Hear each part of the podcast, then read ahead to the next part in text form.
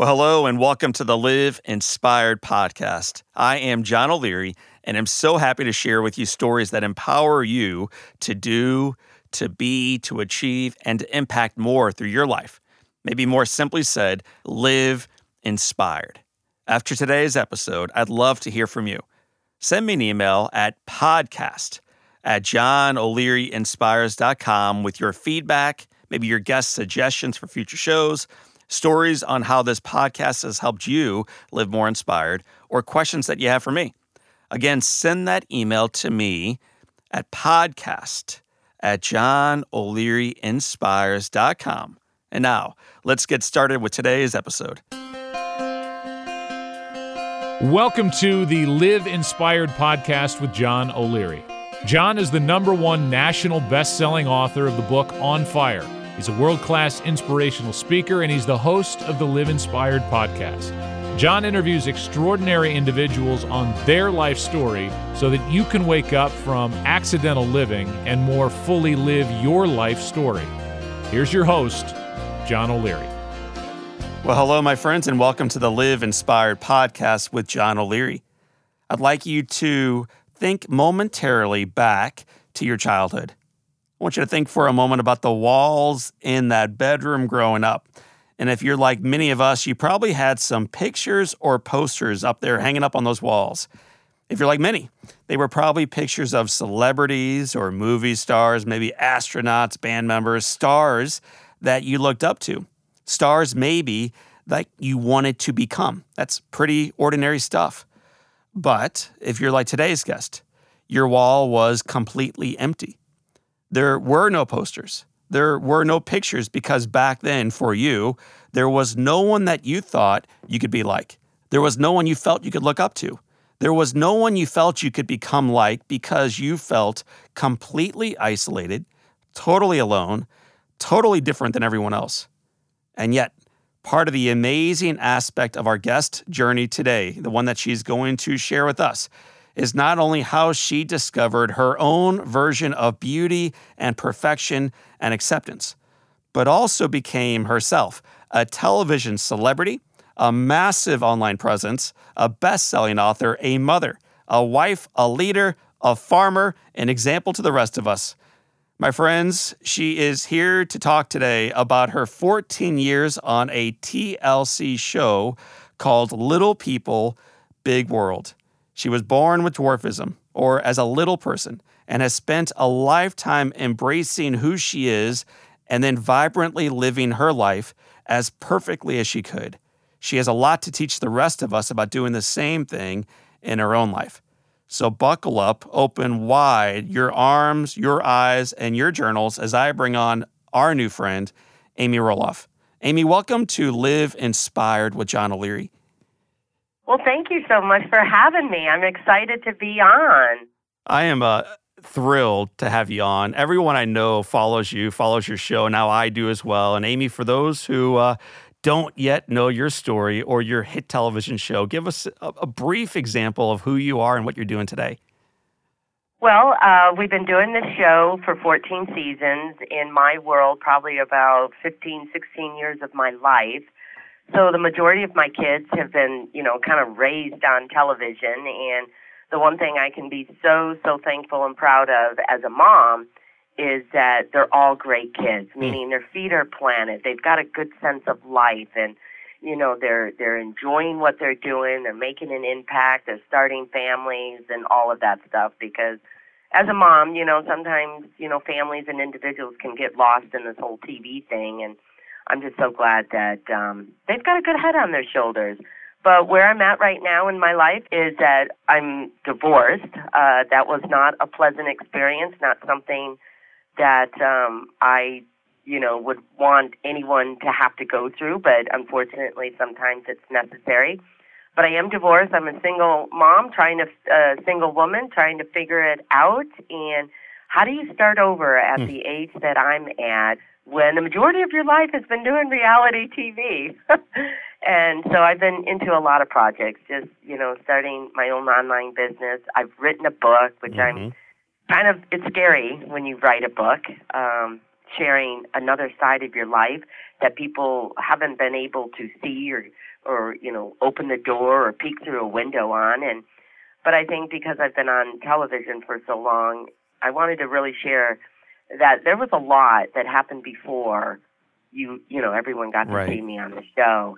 And um I'm thankful that I'm still here. It was it was a struggle. It was great. Uh there wasn't any traumatic event that happened in my life but um but it was a lot. It was a lot for me is what I probably should say.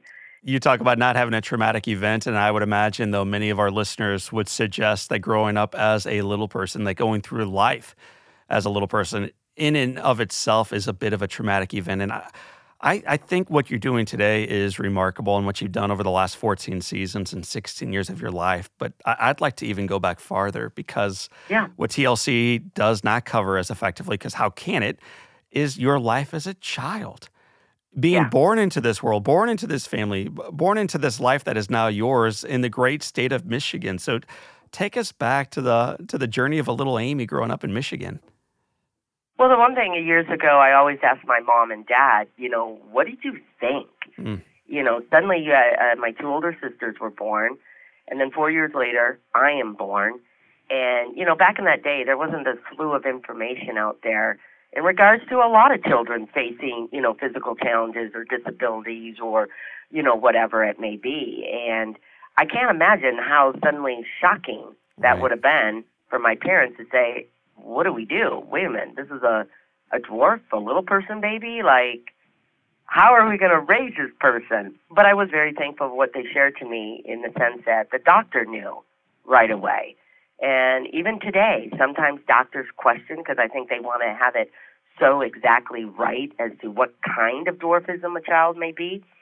And so, but their doctor said, yeah, you know, you you have a dwarf uh, baby girl, and most likely she should grow up just like any of your other kids. There's definitely some, you know, health and medical things that could go through, you know, blah blah blah.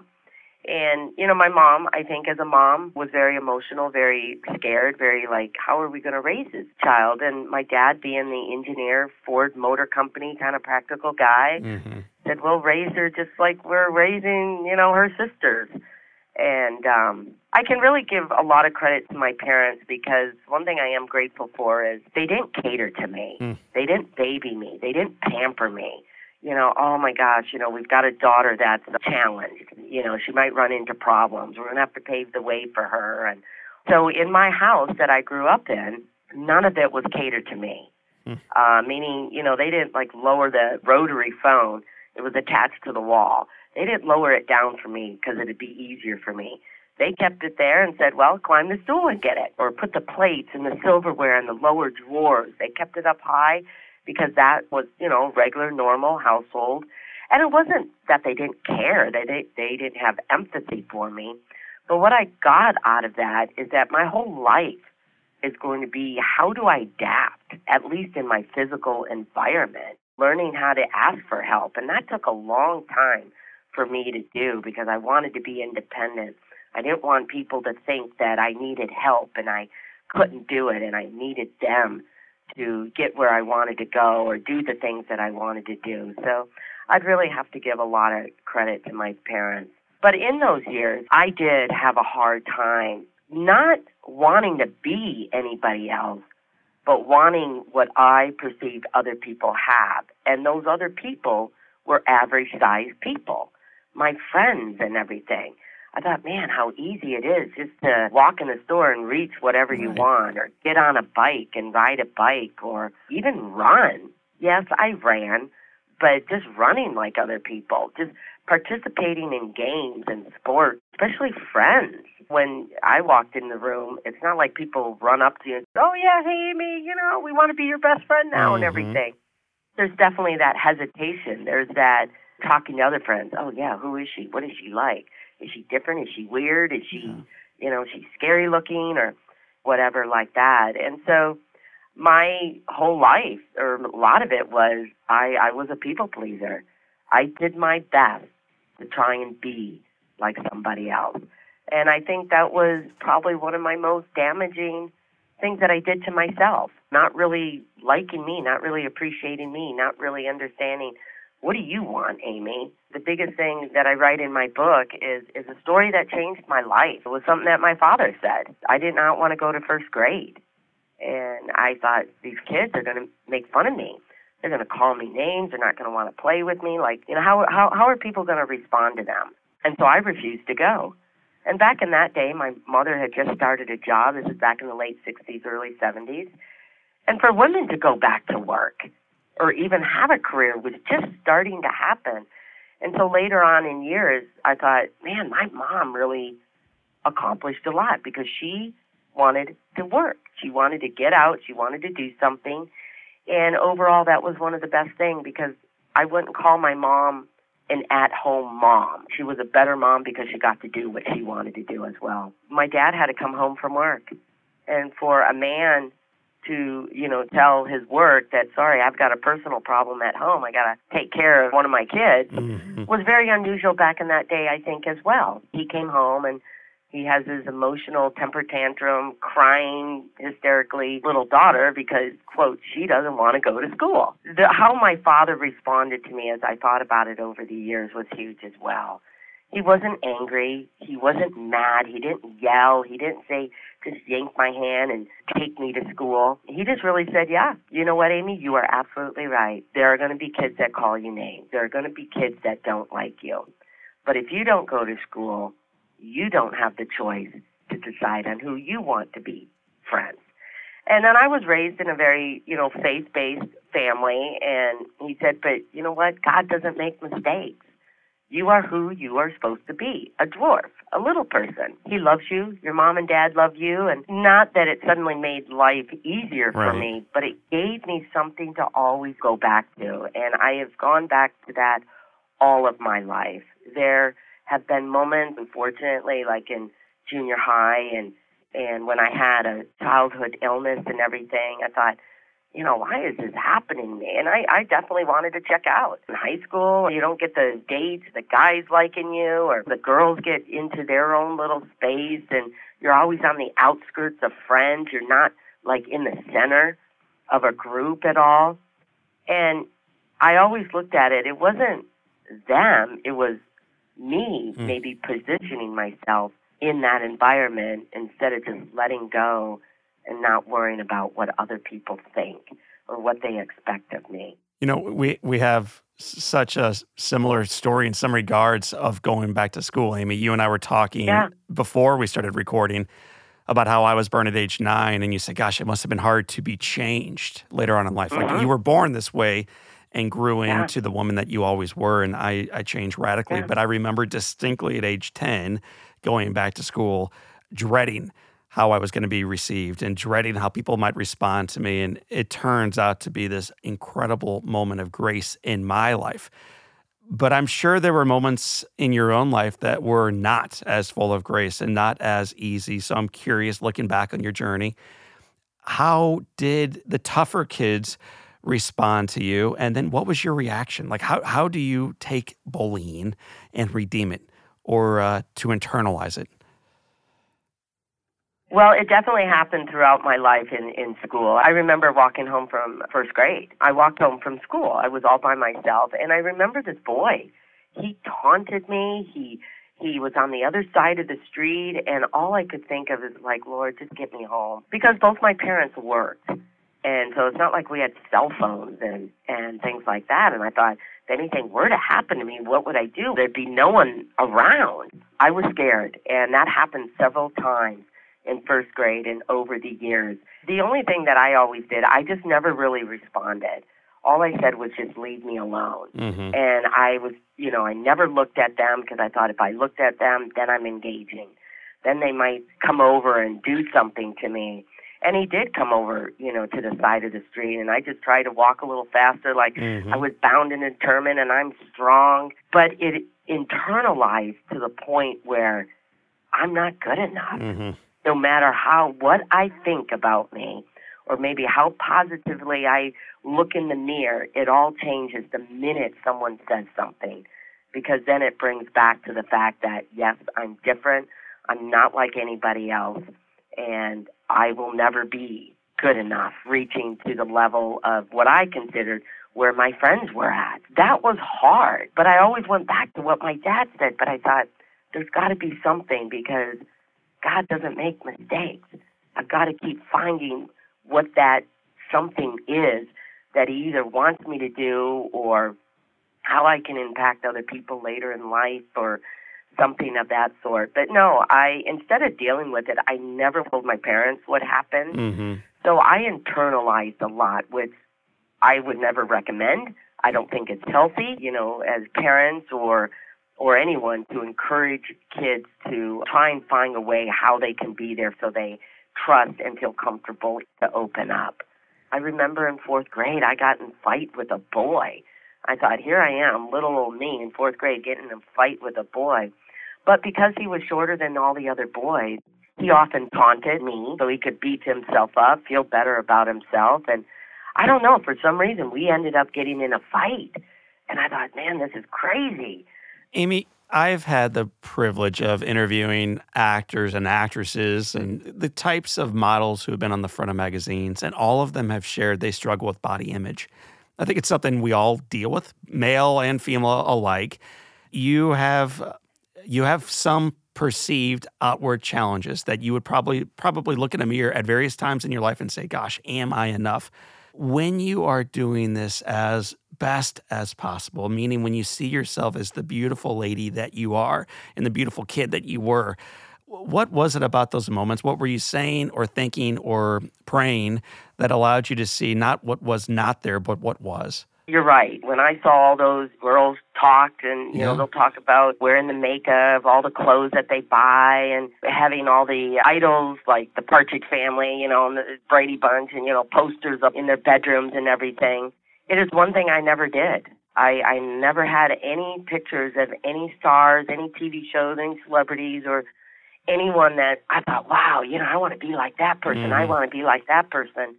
Because in my mind, it's like, well, I have something that always reminds me, for me anyway, Right. I'll never look like that. I don't care how much makeup I have on. I don't care what clothes I think I'm wearing that was the style of someone else. I, I will never be able to do that. I will never be able to look at that.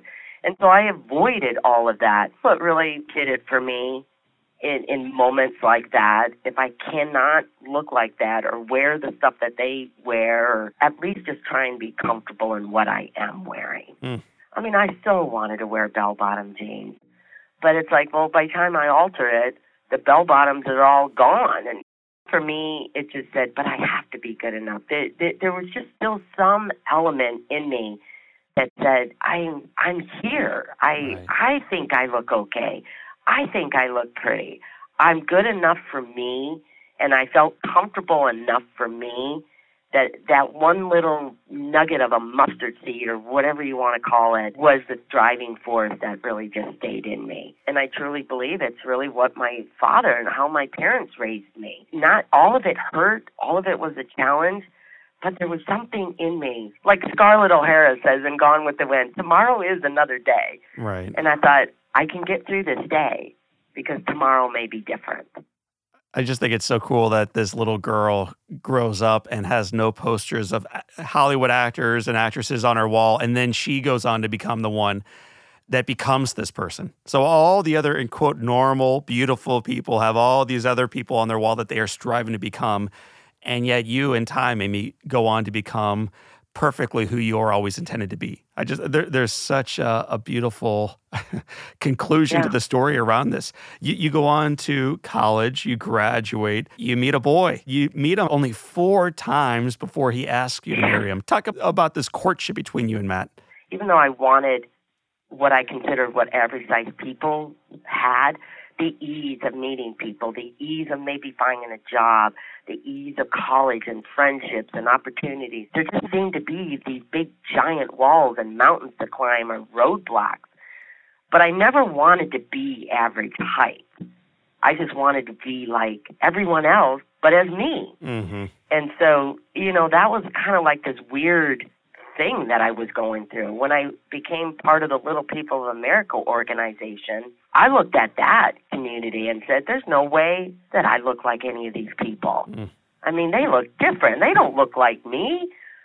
And it took me a long time to even embrace that community because in my world, it was like I didn't feel like I fit in the little people world. I didn't fit in the average size world. So I was in this no man's area. And I really did a disservice to myself because there are wonderful people in the little people community.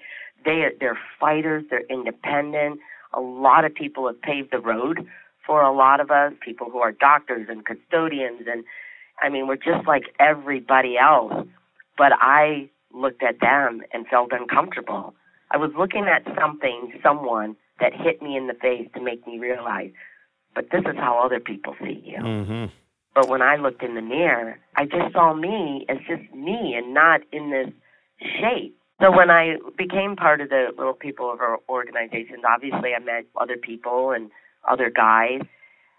I just always told myself and my parents, it wasn't that I said, oh, the only person I could marry would be a little person. Yeah because I always thought no average size guy is going to want to love me in that way. So anyway, I just thought there would be more opportunities to, you know, maybe possibly find that someone. So yeah, uh, Matt was from California. I was from Michigan.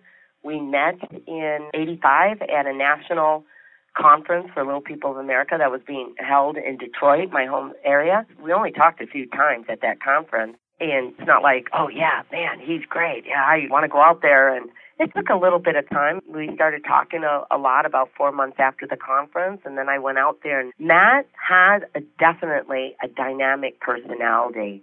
What he did for me, as well as a lot of other little people, was they didn't worry about being short. They didn't worry about being dwarfism. They plowed ahead and said, "This is what I'm going to do, and I'm going to find a way to do it." Mm.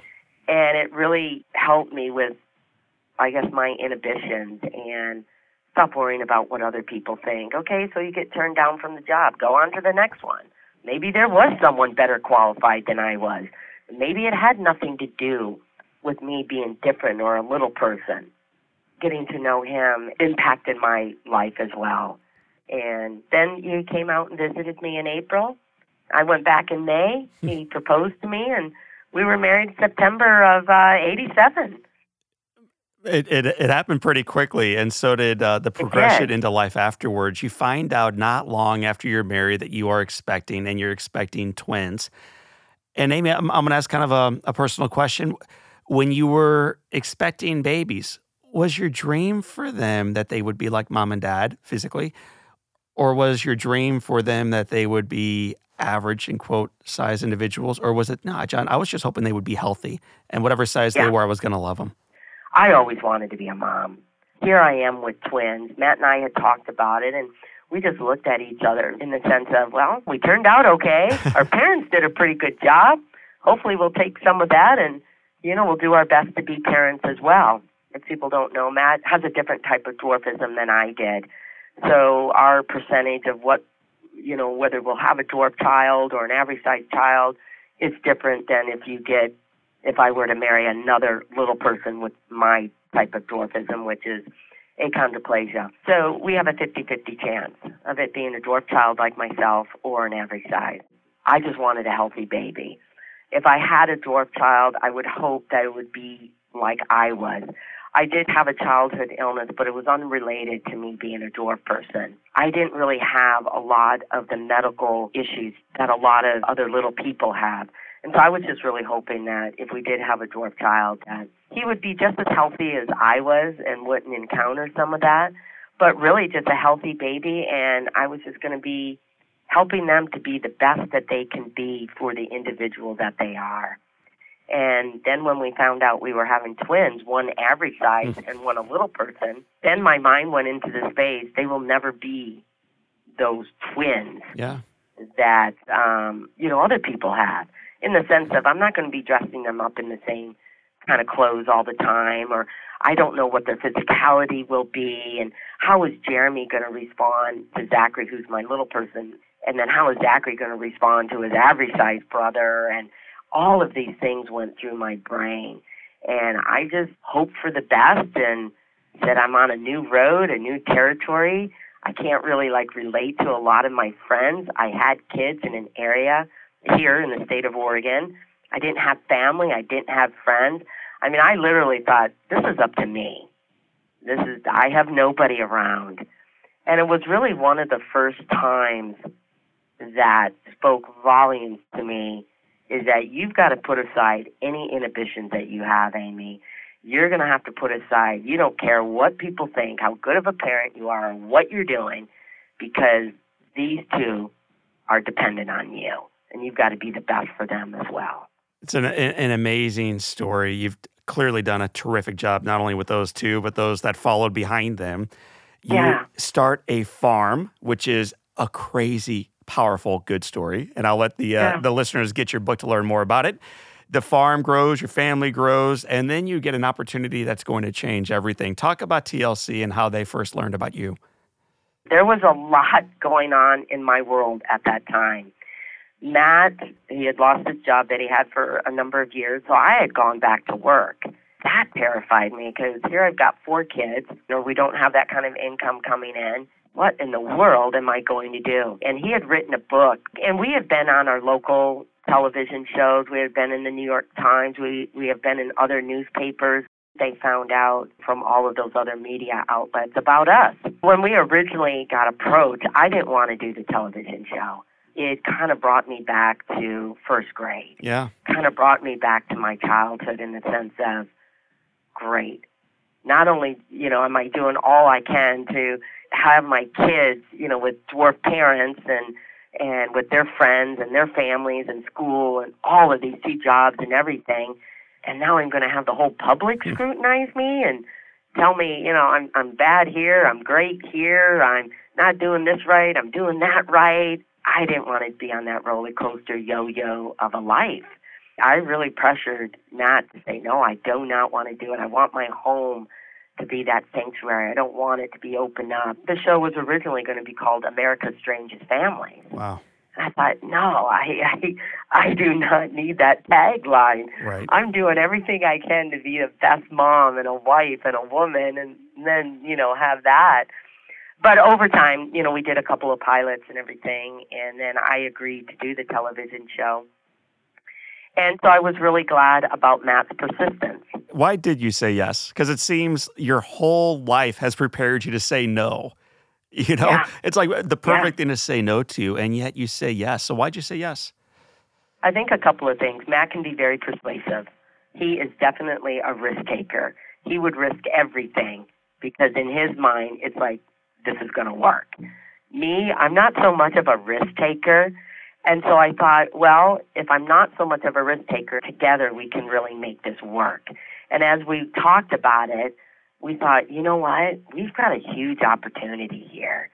Yes, we might go through some stuff. Like my father said, yes, the public may, you know, look at us as Mhm. this novelty. Okay, let's see what the little people do and think of it as a sideshow or whatever it may be.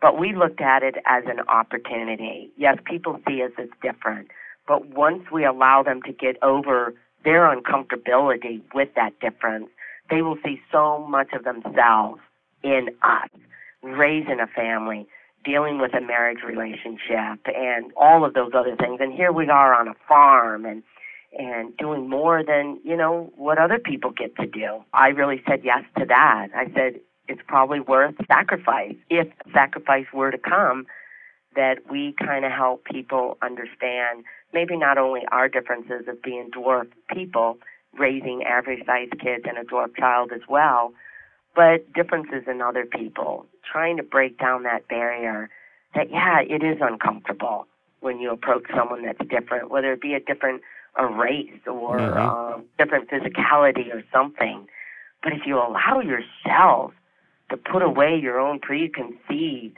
and just open that door up just a little bit, you'd be amazed at who you get to know sometimes. Amy, you've you've gotten to know a whole lot of folks, uh, both directly and indirectly, over the 14 years you've been on the show. What's been the hardest part about being so directly in the spotlight?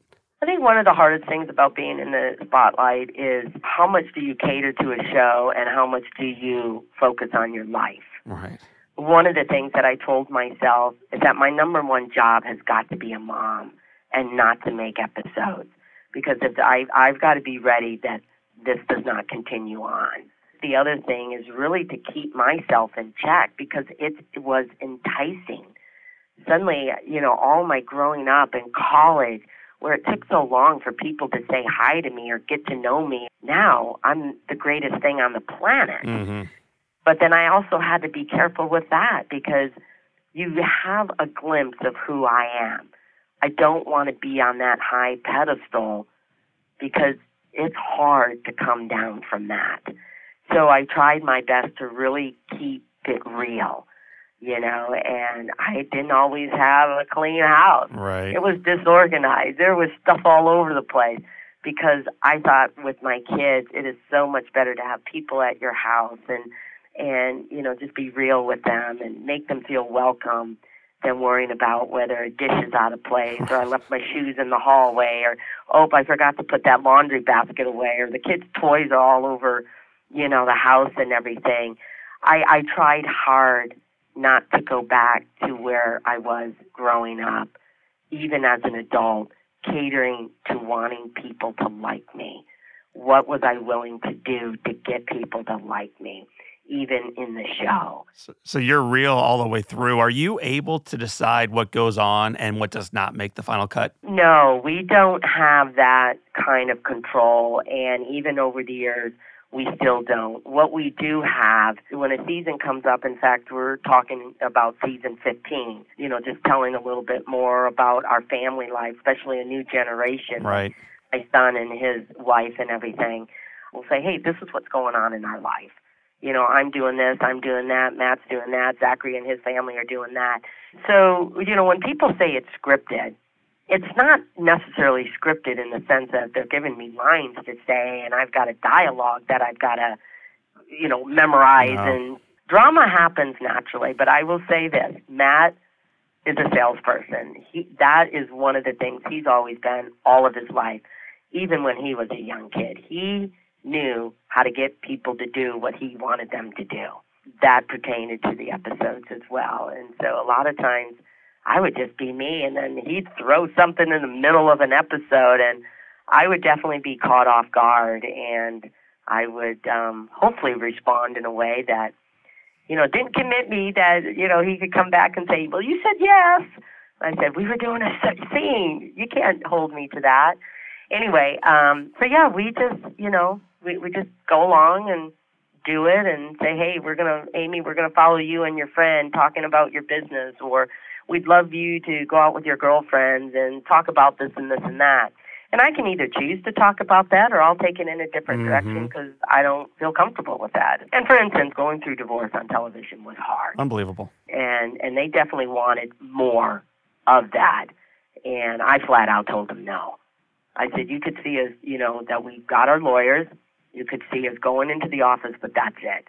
You're you're not going to get anything else because yes, I know we're on a show, but there are some parts that you've got to hold on to yourself, and that should be private. And this is a legal matter. And so after the divorce became final, then they wanted to go into a storyline of dating. Oh, well, we want you to go on a date. We want you to, you know, and I could say yes or no to that, and it's it's it's a logical storyline. Most people think after divorce, well, how are you going to get out there now? I said, I've got to face the fact that now I'm a single woman. I'm at this age. I'm an empty nester. There was so much going on in my personal world. I said, I can't think of another relationship right now. I want to just learn about Amy. Where is Amy right now? What does Amy want to do? Instead of, like I said, going back to first grade. Wait a minute, I've got choices here. I don't have to go along with this. I can decide where I want to go with this. So I said, I'm not going to date, but what I will do, what's interesting to me, is I want to get to know other people that are single, that are around my age. How are they living life? What are they doing? What are they enjoying? And so that's what I chose to do. And lo and behold, I met someone.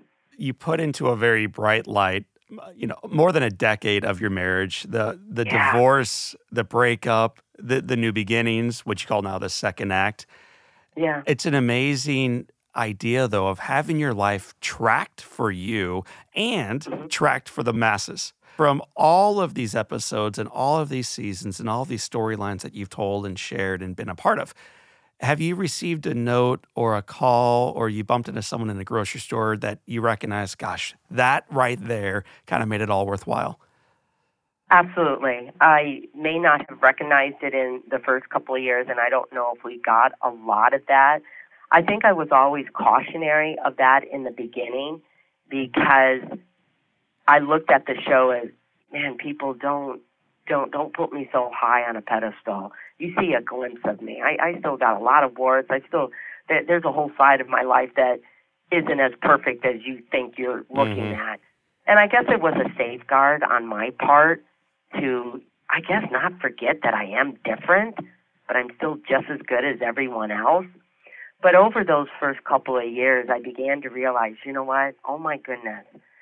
I had an opportunity to share a story on TV with my family, and it's amazing how other people even now feel like they want to share their story with me. The amount of people that I've been able to meet just walking and doing everyday life, women who have gone through breast cancer. I don't care if it's just watching my show just purely as entertainment. Help them to keep fighting and get through that. Yeah. We were dumbfounded by the amount of people that wanted to come to our farm because it's not normal that people get to see someone on television where they live, you know, and is it real? And oh my gosh, yeah, this is all the stuff we've seen on TV and Well, and it's stunning. It's just a it's a stunning, imperfect, and perfectly lived life. Yeah. I think one of the biggest compliments that I take anyway, and not the ones that, you know, I'm I'm, you know, the best, I'm inspiring, and those are all nice and I definitely appreciate that. But one of the best compliments that I like is when they meet me, they don't see two different Amy. Mm-hmm. So one of the biggest compliments is how real I really am. People will call my name and I'll turn around and and so I I'm still honored that people still feel like you know they want to come up to me and say something. But I understand how parents respond when their kids blurt out something and they're embarrassed over because they don't know how I'll respond or Mhm. they don't know how someone else with a physical difference or something like that will respond and I you know I just try and tell parents that they be okay with that, especially if your kid is blurting out something that is really the truth. I'll have a little kid say, "Mom, why is that you know lady so little or so different or so whatever?" And I'll look over to that kid and they'll say, "You're absolutely right. I am little. I am different." Because it's like he gets it Yeah. or they're trying to process it through their own brain. I'll try and, you know, make eye contact to the parent and say, "It's okay. It's okay." Not everyone responds with that grace. Yeah. And so I, I sure appreciate you being open with who you are and how you present. And Amy, we have seven questions that tether all of our guests together. I call them the Live Inspired Seven. So I'd like to guide you through these questions right now as we begin Okay. wrapping up together. But the very first one is Amy, what is the best book you've ever read? Best book I've ever read. Feel free to say a little me for uh, shameless Yeah, self promotion. I don't have one. I don't have a title off the top of my head. I'm so sorry. That's all right. Uh, So we're, we're going to go with a little me, which, by the Okay, way, released June 4th and is a worthy read. It took two years for Amy to publish it, if you will, but I think it took a lifetime to create. So a, a little me. Yeah. Amy, what's one positive characteristic, one trait that you possessed as a child that you wish you exhibited as brilliantly today? As a kid, I tried different things. Now that my kids are older and they're on their own, they're shocked at how adventurous their mom is. And and I'm glad that I never lost, but I made it better saying yes to That's an awesome answer. Amy, if your home caught fire and all your little ones, all your family, all your animals are safely outside, and you have an opportunity to run in and grab one item, what's the one item you would grab? I would grab a photo album. I would grab whatever photos I could get. Hmm. To me, that's just priceless. Make sure I have my phone now. I've got so many photos on there. If you could sit on a bench overlooking a beach or a farm and have a long conversation with anyone living or dead, who would you want seated next to you on that bench?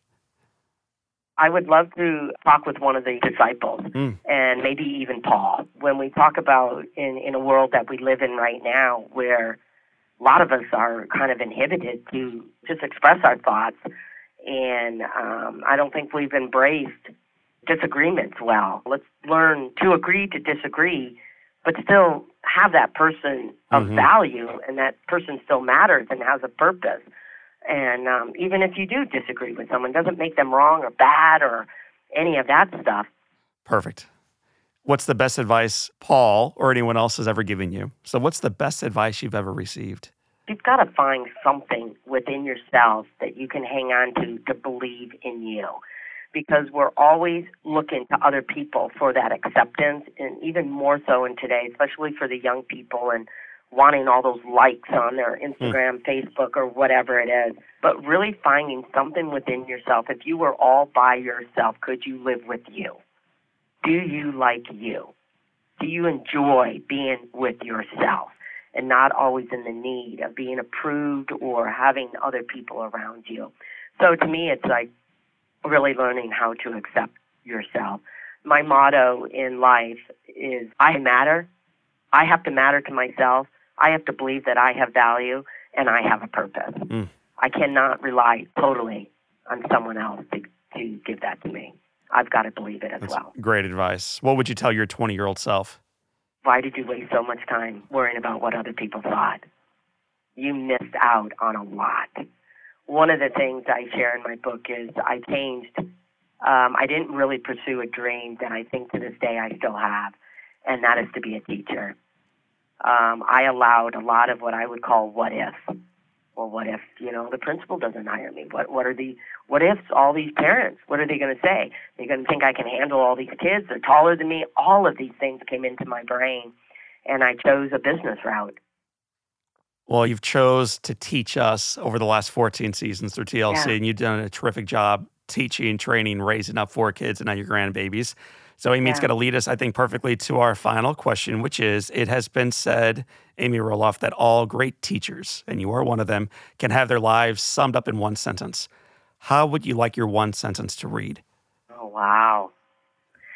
I think something like um, Amy lived an honest, real, compassionate, and loving life and people.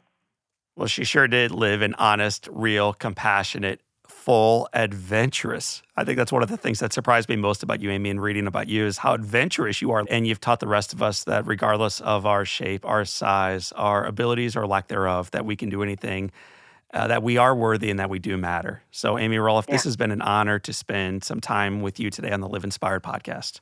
Well, thank you so much for having me. My friends, that is Amy Roloff. I am John O'Leary, and this is your day. Live inspired.